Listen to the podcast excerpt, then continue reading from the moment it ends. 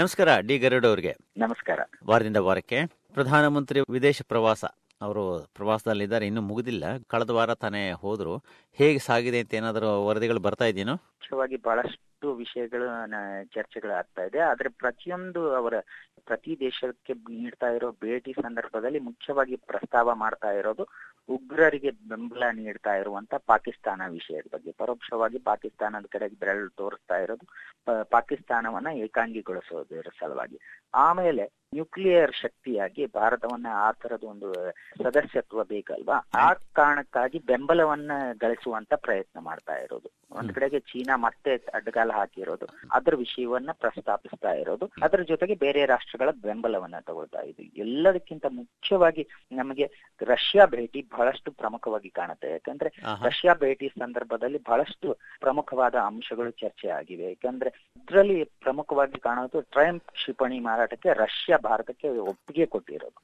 ಇದು ಮೋದಿ ಅವರ ಭೇಟಿಯ ಒಂದು ಪ್ರಮುಖ ಯಶಸ್ಸು ಅಂತ ಅನ್ಸುತ್ತೆ. ಯಾಕಂದ್ರೆ ಇದು ಮೂವತ್ತೆರಡು ಸಾವಿರ ಕೋಟಿ ಅಂದಾಜು ವೆಚ್ಚದ ಕ್ಷಿಪಣಿ. ಇದು ಬಹಳಷ್ಟು ಪರಿಣಾಮಕಾರಿಯಾಗಿ ಕೆಲಸ ಮಾಡುವಂತಹ ಕ್ಷಿಪಣಿ ಇದು. ವಿಮಾನ ಮತ್ತೆ ಡ್ರೋನ್ಗಳನ್ನ ಕ್ಷಿಪಣಿಗಳನ್ನ ಓಡಿಸುವಂತಹ ಸಾಮರ್ಥ್ಯ ಇರುವುದು ಮೂರು ಹಂತದಲ್ಲಿ ಭದ್ರತಾ ವ್ಯವಸ್ಥೆಯನ್ನು ಒದಗಿಸುವಂತದ್ದು ಒಂದು ಅದರ ಜೊತೆಗೆ ಏಕಕಾಲದಲ್ಲಿ ಮೂವತ್ತಾರು ಗುರಿಗಳನ್ನ ನಾಶಪಡಿಸುವಂತ ಸಾಮರ್ಥ್ಯ ಹೊಂದಿರುವಂತ ಕ್ಷಿಪಣಿ. ಇದು ಮಹತ್ವದ ಯಶಸ್ಸು. ಈ ಒಂದು ಕ್ಷಿಪಣಿ ಭಾರತದ ಸೇನಾ ಸಾಮರ್ಥ್ಯವನ್ನು ಹೆಚ್ಚಿಸುವಲ್ಲಿ ಪ್ರಮುಖ ಪಾತ್ರ ವಹಿಸುತ್ತೆ. ಆ ನಿಟ್ಟಿನಲ್ಲಿ ರಷ್ಯಾ ಭೇಟಿ ಸಂದರ್ಭದಲ್ಲಿ ಮೋದಿ ಅವರು ಯಶಸ್ಸು ಗಳಿಸಿದ್ದಾರೆ ಅನ್ಸುತ್ತೆ. ಇನ್ನೊಂದು ಪ್ರಮುಖ ವಿಷಯ ಅಂತಂದ್ರೆ ಪರಿಸರಕ್ಕೆ ಸಂಬಂಧಿಸಿದಂಗೆ ಅವರು ಸೇಂಟ್ ಪೀಟರ್ಸ್ಬರ್ಗ್ನಲ್ಲಿ ಮಾತಾಡಿರುವಂತದ್ದು ಯಾಕಂದ್ರೆ ಪರಿಸರ ರಕ್ಷಣೆ ನಮ್ಮ ಸಂಪ್ರದಾಯ ಅಂತ ಹೇಳಿರೋದು. ಒಂದ್ ಕಡೆಗೆ ಅವರು ಪರೋಕ್ಷವಾಗಿ ಅಮೆರಿಕ ಅಧ್ಯಕ್ಷ ಡೊನಾಲ್ಡ್ ಟ್ರಂಪ್ ಅವರ ವಾದಕ್ಕೆ ವಿರುದ್ಧವಾಗಿ ನೇರವಾಗಿ ಮಾತಾಡ್ತಾ ಇಲ್ಲ. ಆದ್ರೆ ನಮ್ಮ ಸಂಪ್ರದಾಯ ಇದು ಅಂತಂದು. ಆದ್ರೆ ಪ್ರಮುಖವಾಗಿ ಇಲ್ಲಿ ಮುಖ್ಯವಾಗಿ ಅಮೆರಿಕ ಆ ತರದ ಒಂದು ನಕಾರಾತ್ಮಕ ಮನೋಭಾವವನ್ನ ತೋರಿರುವ ಕಾರಣಕ್ಕಾಗಿ ಭಾರತಕ್ಕೆ ಈ ನಿಟ್ಟಿನಲ್ಲಿ ನೇತೃತ್ವ ಸಿಗತ್ತೆ ಅಂತಂದ ಅನ್ಸುತ್ತೆ ಯಾಕಂದ್ರೆ ಪ್ಯಾರಿಸ್ ಹವಾಮಾನ ಒಪ್ಪಂದದಕ್ಕೆ ಹಾ. ಸಂಬಂಧಿಸಿದಂಗೆ. ಭಾರತನೇ ನಾಯಕತ್ವ ವಹಿಸುವಂತ ಅನಿವಾರ್ಯತೆ ಈಗ ಬರಬಹುದು ಅಂತಂದು ಅಂದ್ರೆ ಅದು ಅಮೆರಿಕ ಹಿಂದೆ ಸರದಿರೋದ್ರಿಂದ ಆಗಿರುವಂತಹ ಒಂದು ಪರಿಸ್ಥಿತಿ ಅಂತಂದ್ರೆ ಇದು ಹೌದೌದು ಯಾಕಂದ್ರೆ ನಾವೀಗ ಬಹಳಷ್ಟು ಬೇರೆ ಬೇರೆ ನಾಯಕರ ಅಭಿಪ್ರಾಯಗಳನ್ನು ತಿಳ್ಕೊಂಡ್ರೆ ಗೋಲ್ಡ್ಮನ್ ಸ್ಯಾಚ್ ಸಮೂಹದ ಸಿಇಒ ಹೇಳಿರುವಂತದ್ದು ಅಭಿಪ್ರಾಯ. ಮತ್ತೆ ಬರಾಕ್ ಒಬಾಮಾ ಹೇಳಿರುವಂತಹ ಅಭಿಪ್ರಾಯ ಮತ್ತು ಜಪಾನ್ ಪ್ರಧಾನಿ ಹೇಳಿರುವಂತಹ ಅಭಿಪ್ರಾಯ ಅವು ಎಲ್ಲವನ್ನು ಗಮನಿಸ್ತಾ ಹೋದ್ರೆ ಬಹಳಷ್ಟು ಭಾರತಕ್ಕೆ ಎಲ್ಲೋ ಅದರ ನೇತೃತ್ವ ಅನಿವಾರ್ಯವಾಗತ್ತೆ ಅಂತಂದು ಅನ್ಸುತ್ತೆ ಈಗ. ಗಮನಿಸಬೇಕಾದಂತಹ ಒಂದು ಮುಖ್ಯವಾದ ಬೆಳವಣಿಗೆ ಇದು. ಪ್ರಧಾನಮಂತ್ರಿಯವರ ಒಂದು ದಕ್ಷತೆಗೆ ಅದು ಅದು ನಿದರ್ಶನವಾಗತ್ತೆ ನಿಜ. ಅದಾದ್ಮೇಲೆ ಸ್ಪೇನ್ಗೆ ಹೋಗ್ಬೇಕೇನೋ ಅಲ್ವಾ? ಇನ್ನು ಮಾಸ್ಕೋ ಆಯ್ತು. ಪ್ಯಾರಿಸ್ ಆಯ್ತು. ಪ್ಯಾರಿಸ್ ಆಯ್ತು.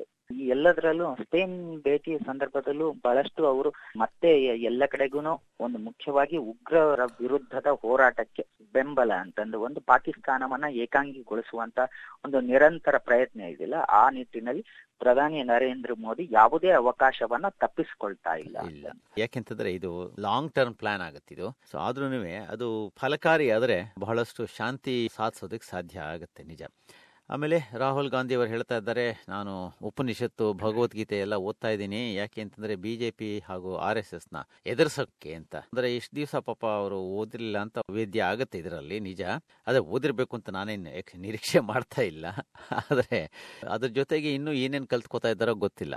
ಅಲ್ಲ ಒಂದ್ ರೀತಿಯಲ್ಲಿ ಅವರು ಗೀತೋಪನಿಷತ್ತು ಮತ್ತೆ ವೇದಗಳನ್ನ ಅರ್ಥವನ್ನ ಅರ್ಥ ಮಾಡ್ಕೊಳ್ಳುವಂತ ಒಂದು ಪ್ರಯತ್ನ ಮಾಡ್ತಾ ಇರೋದು ಸ್ವಾಗತಾರ್ಹ ಯಾವುದೇ ಭಾರತೀಯ. ಆಗಿರ್ಲಿ ಅದನ್ನ ಅರ್ಥ ಮಾಡಿಕೊಂಡು ಅದರ ಪ್ರಕಾರ ತಮ್ಮ ವಾದವನ್ನು ಬಲಪಡಿಸಿಕೊಳ್ಳೋದಕ್ಕೆ ರಾಹುಲ್ ಗಾಂಧಿಗೆ ಅನುಕೂಲ ಆಗಬಹುದು. ಯಾಕಂದ್ರೆ ಬಿಜೆಪಿಯನ್ನ ಮಾತಿನಲ್ಲಿ ಎದುರಿಸುವಂತ ಮೂಲ ತತ್ವಗಳು ಏನು ಭಗವದ್ಗೀತೆ ಮತ್ತು ವೇದೋಪನಿಷತ್ಗಳಲ್ಲಿ ಇರುವಂತ ಮೂಲ ತತ್ವಗಳು ಇದೆಯಲ್ಲ ಅವುಗಳನ್ನ ಮುನ್ನ ಮುಂದಿಟ್ಕೊಂಡು ಏನು ಬಿಜೆಪಿಯ ವಾಕ್ಚಾತುರ್ಯ ಇದೆಯಲ್ಲ ಅದನ್ನ ಮೀರುವಂತ ಪ್ರಯತ್ನದ ನಿಟ್ಟಿನಲ್ಲಿ ರಾಹುಲ್ ಗಾಂಧಿ ಅವರಿಗೆ ಖಂಡಿತವಾಗಿ ಪ್ರಯೋಜನ ಆಗಬಹುದು.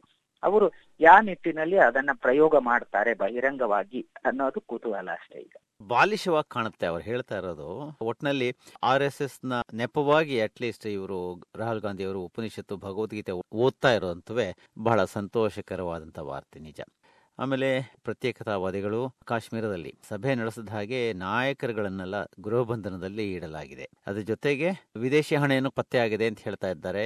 ಮನೆ ಇಲ್ಲ ಸರ್ಚ್ ಮಾಡಿದ್ಮೇಲೆ ಅಲ್ಲ ಬಹಳಷ್ಟು ಕಡೆಗೆ ನಿರಂತರವಾಗಿ ಕಾರ್ಯಾಚರಣೆ ನಡೀತಾ ಇದೆ. ಒಂದ್ ಕಡೆಗೆ ಎನ್ಐಎ ನಿರಂತರವಾಗಿ ದಾಳಿಯನ್ನ ನಡೆಸ್ತಾ ಇದೆ. ಕಾಶ್ಮೀರ ದೆಹಲಿ ಹರಿಯಾಣ ಎಲ್ಲ ಕಡೆಗೂ ಒಟ್ಟು ಇಪ್ಪತ್ತ್ ಮೂರು ಕಡೆಗಳಲ್ಲಿ ಏಕಾಏಕಿ ದಾಳಿ ನಡೆಸಿರುವಂತದ್ದು ಅಲ್ಲಿ ನೆಲೆಸಿರುವಂತ ಪ್ರತ್ಯೇಕತಾವಾದಿ ನಾಯಕರು ಅವರ ಕಡೆಯಿಂದ ಸುಮಾರು ಒಂದೂವರೆ ಕೋಟಿಯಷ್ಟು ನಗದನ್ನ ವಶಪಡಿಸಿಕೊಂಡಿರುವುದು. ಅದರ ಜೊತೆಗೆ ಬಹುಕೋಟಿಯಷ್ಟು ದಾಖಲೆಗಳನ್ನ ವಶಪಡಿಸಿಕೊಂಡಿರುವುದು. ಅದರ ಜೊತೆಗೆ ಈಗ ಗೃಹ ಬಂಧನದಲ್ಲಿ ಇಡುವಂತದ್ದು, ಯಾಕಂದ್ರೆ ಮುಖ್ಯವಾಗಿ ಜಮ್ಮು ಕಾಶ್ಮೀರದ ಕೆಲವು ಜಿಲ್ಲೆಗಳಲ್ಲಿ ನಡೀತಾ ಇರುವಂತಹ ಪ್ರತಿಭಟನೆ ಇದೆಯಲ್ಲ ಅದಕ್ಕೆ ಎಲ್ಲಿಂದ ಮೂಲ ಧನ ಬರ್ತಾ ಇದೆ, ಅದನ್ನ ಪ್ರೇರಕ ಶಕ್ತಿಯಾಗಿ ಎಲ್ಲಿಂದ ಆ ಒಂದು ಧನಬಲ ಸಿಗ್ತಾ ಇದೆ ಅನ್ನೋದನ್ನ ನಿಯಂತ್ರಿಸುವುದು ಮುಖ್ಯವಾಗಿದೆ. ಒಂದು ಕಡೆಗೆ ಚೀನಾದ ಬೆಂಬಲ ಸಿಗ್ತಾ ಇರೋದು. ಅಂದ್ರೆ ಒಂದ್ ಕಡೆಗೆ ಕೆಂಪು ಧ್ವಜವನ್ನ ಹಿಡಿದು ಪ್ರತಿಭಟನೆಗಳು ನಡೀತಾ ಇರೋದು. ಅದು ದುರದೃಷ್ಟಕರವಾದಂತದ್ದು ಆ ತರದ ಒಂದು ಬೆಳವಣಿಗೆ ಜಮ್ಮು ಕಾಶ್ಮೀರದಲ್ಲಿ ಆಗ್ತಾ ಇರುವುದು. ಒಂದು ರೀತಿಯಲ್ಲಿ ಆಘಾತಕಾರಿ. ಒಂದು ಕಡೆಗೆ ಕಿರ್ಗಿಸ್ತಾನು ಆ ತರದ ಭಾಗಗಳಲ್ಲಿ ಪಾಕಿಸ್ತಾನದ ಕರಾಚಿ ಆ ಭಾಗಗಳಲ್ಲಿ ಈ ತರದ ಒಂದಿಷ್ಟು ಚಟುವಟಿಕೆಗಳನ್ನ ಚೀನಾ ಪ್ರೇರೇಪಿಸಿತು ಅನ್ನೋ ಒಂದು ವಾದ ಇದೆ. ಅದು ಎಲ್ಲವನ್ನು ಗಮನಿಸ್ತಾ ಹೋದ್ರೆ ಈ ತರದ ಒಂದು ಘಟನೆಯನ್ನ ನಿಯಂತ್ರಿಸುವುದು ಅನಿವಾರ್ಯವಾಗಿದೆ ಭಾರತಕ್ಕೆ.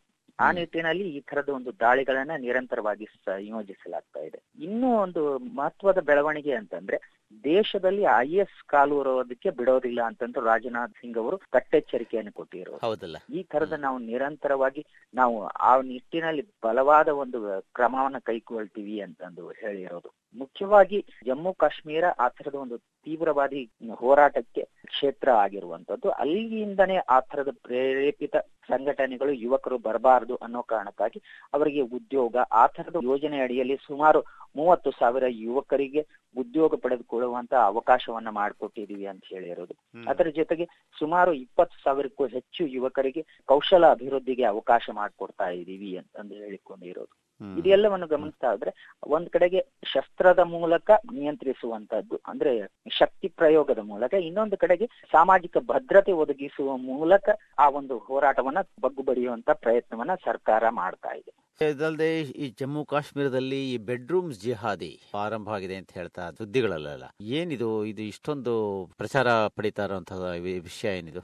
ಹೌದು ಇಲ್ಲಿ ಮುಖ್ಯವಾಗಿ ಬೆಡ್ರೂಮ್ ಜಿಹಾದ್ ಅಂದ್ರೆ ಇದು ಏನು ಕೇವಲ ಈಗ ನಿಮ್ಗೆ ಸ್ಮಾರ್ಟ್ ಫೋನ್ ಇದೆ ಇಂಟರ್ನೆಟ್ ಸಂಪರ್ಕ ಇದೆ ಅವುಗಳನ್ನೆಲ್ಲ ಬಳಸಿಕೊಂಡು ತಂತ್ರಜ್ಞಾನದ ಮೂಲಕ ಸುಳ್ಳು ಸುದ್ದಿಗಳನ್ನು ಹಬ್ಬಿಸುವ ಮೂಲಕ ಗಲಭೆಗಳಿಗೆ ಪ್ರಚೋದನೆ ಕೊಡುವಂತದ್ದು ಈ ಒಂದು ಹೋರಾಟದ ಭಾಗವಾಗಿ ಅಮರನಾಥ್ ಯಾತ್ರೆ ಸಂದರ್ಭದಲ್ಲಿ ಗಲಭೆ ಸೃಷ್ಟಿಸುವಂತ ಪ್ರಯತ್ನ ನಡೆಯಬಹುದು ಅಂತಂದು. ಯಾಕಂದ್ರೆ ಜೂನ್ ಇಪ್ಪತ್ತೊಂಬತ್ತಕ್ಕೆ ಅಮರನಾಥ್ ಯಾತ್ರೆ ಆರಂಭವಾಗುತ್ತೆ. ಆ ಯಾ ಸಂದರ್ಭದಲ್ಲಿ ಸುಳ್ಳು ಸುದ್ದಿಗಳನ್ನ ಹಬ್ಬಿಸುವ ಮೂಲಕ ಫೇಸ್ಬುಕ್ ಟ್ವಿಟ್ಟರ್ ವಾಟ್ಸಪ್ ಆ ತರದ ಒಂದಿಷ್ಟು ಸಾಮಾಜಿಕ ಜಾಲತಾಣಗಳನ್ನ ಬಳಸಿಕೊಂಡು ಬೆಡ್ರೂಮ್ ಜಿಹಾದ್ ಮಾಡುವಂತದ್ದು ಇವರು ಬೆಡ್ರೂಮ್ ಜಿಹಾದಿಗಳು ಅಂದ್ರೆ ಇವರು ಯಾರು ರಸ್ತೆಗಿಳಿದು ಹೋರಾಟ ಮಾಡುವವರಲ್ಲ. ಇವರು ಕೇವಲ ತಮ್ಮ ಐಷಾರಾಮಿ ಮನೆಯಲ್ಲಿ ಕೂತ್ಕೊಂಡ ಈ ತರದ ಒಂದಿಷ್ಟು ಹೋರಾಟವನ್ನ ತರದ ಒಂದಿಷ್ಟು ಸುಳ್ಳು ಸುದ್ದಿಯನ್ನ ಹಬ್ಬಿಸುವ ಮೂಲಕ ಒಂದು ವ್ಯವಸ್ಥೆಯನ್ನ ಹಾಳು ಮಾಡುವಂತ ಪ್ರಯತ್ನ ಮಾಡುವುದು. ಇಲ್ಲಿ ಎರಡು ಇಂಟ್ರೆಸ್ಟಿಂಗ್ ಅಂಶಗಳು ನಮಗೆ ಗಮನಕ್ಕೆ ಬರ್ತವೆ. ಯಾಕಂದ್ರೆ? ಇತ್ತೀಚೆಗೆ ಪಂಡಿತ್ ಸಮುದಾಯಕ್ಕೆ ಸೇರಿದ ಕಾನ್ಸ್ಟೇಬಲ್ ಒಬ್ಬರು ನಾಪತ್ತೆಯಾಗಿದ್ದು ಪ್ರಕರಣ. ಅವರ ಮೃತದೇಹ ಕುಪ್ಪಾರದ ಸಮೀಪದಲ್ಲಿ ಪತ್ತೆಯಾಗಿತ್ತು. ಅದನ್ನ ಉಗ್ರಗಾಮಿಗಳು ಅಪಹರಿಸಿ ಈ ತರದ ಒಂದು ಕೃತ್ಯವನ್ನ ಎಸ್- ಎಸಗಿದ್ರು ಅಂತಂದು ಆ ತರದ ಮೂಲಕ ದ್ವೇಷವನ್ನ ಬಿತ್ತುವಂತ ಪ್ರಯತ್ನವನ್ನ ಸ್ವಯಂ ದ್ವೇಷವನ್ನ ಬಿತ್ತುವಂತ ಪ್ರಯತ್ನವನ್ನ ಮಾಡಿರುವಂತ ಬೆಡ್ರೂಮ್ ಜಿಹಾದಿ ಕಾರ್ಯಾಚರಣೆ. ಇನ್ನೊಂದು ಕಡೆಗೆ ಕೀರ್ ಭವಾನಿ ದೇವಾಲಯದ ಪುಷ್ಕರಣಿ ನೀರು ಕಪ್ಪಾಗಿದೆ ಅಂತಂದು ಅದರ ಬಗ್ಗೆ ಒಂದಿಷ್ಟು ಸುಳ್ಳು ಪ್ರಚಾರಗಳನ್ನ ಮಾಡುವ ಮೂಲಕ ದೇವಸ್ಥಾನದ ಭಕ್ತರಲ್ಲಿ ಆತಂಕ ಮೂಡಿಸಿದ್ದು ಆ ನಂತರ ಈ ಘಟನೆಗೆ ಸಂಬಂಧಿಸಿದಂಗೆ ಅಧಿಕಾರಿಗಳು ಪುಷ್ಕರಣಿಯ ನಿಜವಾದ ಚಿತ್ರವನ್ನ ಮತ್ತೆ ಮತ್ತೆ ಎಲ್ಲ ಸಾಮಾಜಿಕ ತಾಣಗಳಿಗೆ ಹರಿಬಿಡಬೇಕಾಯ್ತು. ಅಂತದೊಂದು ಅನಿವಾರ್ಯ ಪರಿಸ್ಥಿತಿಯನ್ನ ನಿರ್ಮಾಣ ಮಾಡಿತು. ಇದೇ ಈಗ ನಮಗೆ ಸೇನೆಗೆ ತಲೆನೋವು ಆಗಿರುವಂತದ್ದು ಇದನ್ನ ಹೇಗೆ ನಿಯಂತ್ರಿಸಬೇಕು ಅಂತಂದ್ರೆ ಈಗಾಗಲೇ ಇಪ್ಪತ್ತೆರಡು ವೆಬ್ಸೈಟ್ ಗಳನ್ನ ಸ್ಥಗಿತಗೊಳಿಸಲಾಗಿದೆ. ಆದ್ರೂ ಸಹಿತ ಖಾಸಗಿ ವೆಬ್ಸೈಟ್ಗಳ ಮೂಲಕ ಈ ತರದ ಒಂದಿಷ್ಟು ಚಟುವಟಿಕೆ ನಡೀತಾ ಇದೆ. ಇದು ಬಹಳ ಅಗಾಧವಾದಂತ ಕೆಲಸ ಅದು. ಆಮೇಲೆ ಅಲ್ಲಿಂದ ಪಾರ್ವತಮ್ಮ ರಾಜ್ಕುಮಾರ್ ಅವರು ಆಗ್ಲೇ ಇವಾಗ ಎರಡು ವಾರದ ಹಿಂದೆನೆ ಅವ್ರು ಹೋಗ್ಬಿಟ್ರು ಅಂತ ಸುದ್ದಿ ಬಂದಿತ್ತು. ಆದ್ರೆ ಏನಿವೆ ಆಗ ಆಗಿರ್ಲಿಲ್ಲ.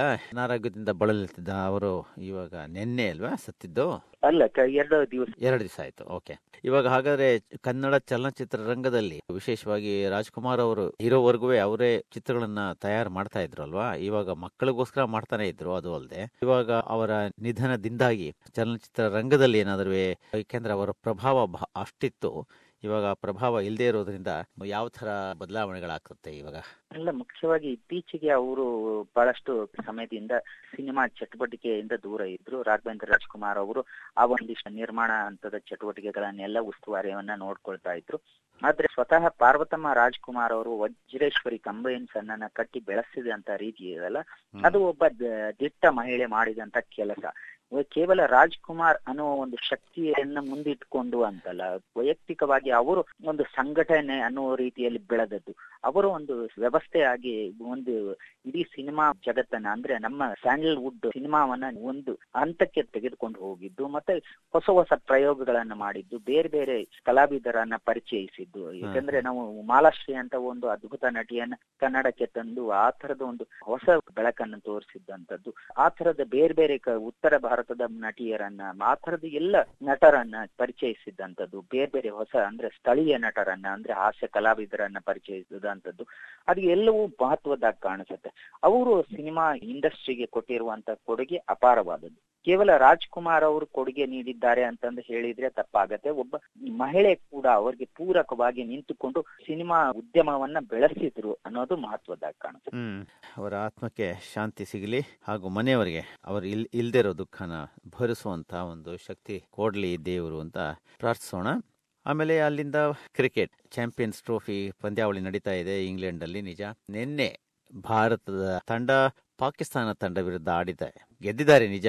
ಇದ್ರ ಬಗ್ಗೆ ಇನ್ನೇನಿದೆ ವಿಶೇಷವಾಗಿ ಹೇಳುವಂತಹದ್ದು ಇದರಲ್ಲಿ? ಅಲ್ಲ, ಇಲ್ಲಿ ಮುಖ್ಯವಾಗಿ ಭಾರತ, ಪಾಕಿಸ್ತಾನದ ಕ್ರಿಕೆಟ್ ಅಂದ್ರೆ ಕೇವಲ ಕ್ರಿಕೆಟ್ ಆಗಿ ನೋಡುವುದಿಲ್ಲ. ಯಾರೇ ಪ್ರೇಕ್ಷಕರಾಗ್ಲಿ ಜಗತ್ತು ಸಹಿತ ಜಗತ್ತಿನ ಕ್ರಿಕೆಟ್ ಅಭಿಮಾನಿಗಳು ಸಹಿತ ಇದರ ಬಗ್ಗೆ ಕುತೂಹಲ ಹೊಂದಿರ್ತಾರೆ. ಯಾಕೆಂದ್ರೆ ಇದನ್ನ ಒಂದು ರೀತಿಯಲ್ಲಿ ಯುದ್ಧ ಅಂತಾನೆ ಪ್ರತಿ ಬಾರಿಯನ್ನು ಭಾರತ ಪಾಕಿಸ್ತಾನದ ತಂಡಗಳು ಎದುರಾದ ಸಂದರ್ಭದಲ್ಲಿ ಯುದ್ಧ ಅನ್ನುವ ರೀತಿಯಲ್ಲಿ ಬಿಂಬಿಸುವಂತ ಒಂದು ಸಾಮಾನ್ಯವಾದಂತ ಯಾಕಂದ್ರೆ ಸಾಂಪ್ರದಾಯಿಕ ಎದುರಾಳಿಗಳು ಅನ್ನುವ ಒಂದು ಟ್ಯಾಗ್ ಲೈನ್ ಸದಾ ಇರುತ್ತೆ. ಈ ತರದ ಒಂದು ಮಹತ್ವದ ಟೂರ್ನಿಯಲ್ಲಿ ಒಂದ್ ಕಡೆಗೆ ದ್ವಿಪಕ್ಷೀಯ ಸರಣಿ ಸಾಧ್ಯ ಆಗ್ತಾ ಇಲ್ಲ. ಭಾರತ ಪಾಕಿಸ್ತಾನದ ನಡುವೆ ಐಸಿಸಿ ಐಸಿಸಿ ಮತ್ತು ಬಿಸಿಸಿಐ ಚರ್ಚೆ ನಡೆಸಿದ ಸಂದರ್ಭದಲ್ಲಿ ಭಾರತದ ಸರ್ಕಾರ ಅದನ್ನ ಆಕ್ಷೇಪಿಸಿ ಸರಣಿಗೆ ಒಪ್ಪಿಗೆ ಕೊಡೋದಿಲ್ಲ ಅಂತ ಸ್ಪಷ್ಟವಾಗಿ ಹೇಳಿದೆ. ಈಗ ಕೇವಲ ಇರುವಂತದ್ದು ಐಸಿಸಿ ಟೂರ್ನಿಗಳಲ್ಲಿ ಮಾತ್ರ ಆಡ್ತಾ ಇರೋದು. ಆ ಭಾಗವಾಗಿಯೇ ಚಾಂಪಿಯನ್ಸ್ ಟ್ರೋಫಿಯಲ್ಲಿ ಭಾರತ ಆಡ್ತಾ ಇರೋದು ಪಾಕಿಸ್ತಾನದ ವಿರುದ್ಧ. ಈ ಪಂದ್ಯದಲ್ಲಿ ನಿನ್ನೆ ನಡೆದಂತ ಪಂದ್ಯದಲ್ಲಿ ಭಾರತಕ್ಕೆ ಅದ್ಭುತವಾದಂತ ಗೆಲುವು ಸಿಕ್ಕಿದೆ. ಅದು ಬ್ಯಾಟ್ಸ್ಮನ್ಗಳ ಶಕ್ತಿಯಿಂದ ನೂರ ಇಪ್ಪತ್ನಾಲ್ಕು ರನ್ಗಳ ಜಯ. ಸಿಕ್ಕಿದೆ. ಮಳೆಯಿಂದ ಬಹಳಷ್ಟು ಪಂದ್ಯಕ್ಕೆ ತೊಂದರೆ ಆಯಿತು ಆದ್ರೂ ಸಹಿತ ಕೇವಲ ನಲವತ್ತೆಂಟು ಓವರ್ಗಳಲ್ಲಿ ಭಾರತ ಏನು ಮುನ್ನೂರ ಹತ್ತೊಂಬತ್ತು ರನ್ ಗಳಿಸಿತು ಅದು ಕೇವಲ ಮೂರು ವಿಕೆಟ್ ಕಳೆದುಕೊಂಡು. ಅದರಲ್ಲಿ ಈ ಗುರಿಯನ್ನ ಬೆನ್ನಟ್ಟಿದ ಪಾಕಿಸ್ತಾನ ಕೇವಲ ನೂರ ಅರವತ್ನಾಲ್ಕು ರನ್ ರನ್ಗಳಿಗೆ ಆಲ್ಔಟ್ ಆಗಿದ್ದು. ದುರದೃಷ್ಟಕರ ಏಕೆಂದ್ರೆ ಭಾರತ ಪಾಕಿಸ್ತಾನ ಪಂದ್ಯದಲ್ಲಿ ನಿಕಟ ಹೋರಾಟವನ್ನ ನಿರೀಕ್ಷೆ ಮಾಡಲಾಗತ್ತೆ. ಇದು ಕೇವಲ ಏಕಪಕ್ಷೀಯವಾದಂತ ಪಂದ್ಯ ಆಗಿ ಪರಿಣಮಿಸಿತು. ಆದ್ರೆ ಈ ಪಂದ್ಯದಲ್ಲಿ ಭಾರತದ ಶಿಖರ್ ಧವನ್ ವಿರಾಟ್ ಕೊಹ್ಲಿ ಮತ್ತು ರೋಹಿತ್ ಶರ್ಮಾ ಅವರು ಆಡಿದ ರೀತಿಯನ್ನ ಖಂಡಿತವಾಗಿ ಮೆಚ್ಚಲೇಬೇಕಾಗತ್ತೆ ಅದರಲ್ಲೂ ಮುಖ್ಯವಾಗಿ ರೋಹಿತ್ ಶರ್ಮಾ ಏಳು ಬೌಂಡರಿ ಎರಡು ಸಿಕ್ಸರ್ ಗಳಿಸಿದ್ದು. ಮತ್ತೆ ವಿರಾಟ್ ಕೊಹ್ಲಿ ಆರು ಬೌಂಡ್ರಿ ಮೂರು ಸಿಕ್ಸರ್ ಗಳಿಸಿದ್ದು. ಅದರ ಜೊತೆಗೆ ಶಿಖರ್ ಧವನ್ ಸಹಿತ ಕಡಿಮೆ ಎಸೆತಗಳಲ್ಲಿ ಅಂದ್ರೆ ಅರವತ್ತ ಐದು ಎಸೆತಗಳಲ್ಲಿ ಅರವತ್ತೆಂಟು ರನ್ ಗಳಿಸಿದ್ದು. ಆಸಕ್ತಿಕರ. ಸೊ ಒಟ್ನಲ್ಲಿ ಭಾರತದ ಮರ್ಯಾದೆನ ಕಾಪಾಡಿಕೊಂಡು ಹಂಗೆ ಮುಂದುವರೆದಿದ್ದಾರೆ. ಯಾಕೆಂತಂದ್ರೆ ಈ ವರ್ಲ್ಡ್ ಕಪ್ ಮ್ಯಾಚ್ ಅಲ್ಲೂ ಕೂಡ ಹಂಗೆ ಹೇಳ್ತಾರೆ ಪಾಕಿಸ್ತಾನ ಇದುವರೆಗೂ ಭಾರತದ ಮೇಲೆ ಜಯಿಸಕ್ಕಾಗಿಲ್ಲ ಅಂತ. ಸೊ ಅದೇ ತರ ಐ ಸಿ ಸಿ ಚಾಂಪಿಯನ್ ಟ್ರೋಫಿನಲ್ಲೂ ಆ ತರ ಆಗ್ತಾ ಇದೆಯೇನೋ ಅಂತ ನೋಡೋಣ. ಸರಿ ಗರುಡ್ ಇಷ್ಟು ವಿಷಯ ತಿಳಿಸಿದ್ದಕ್ಕೆ ಧನ್ಯವಾದಗಳು. ನಮಸ್ಕಾರ. ನಮಸ್ಕಾರ.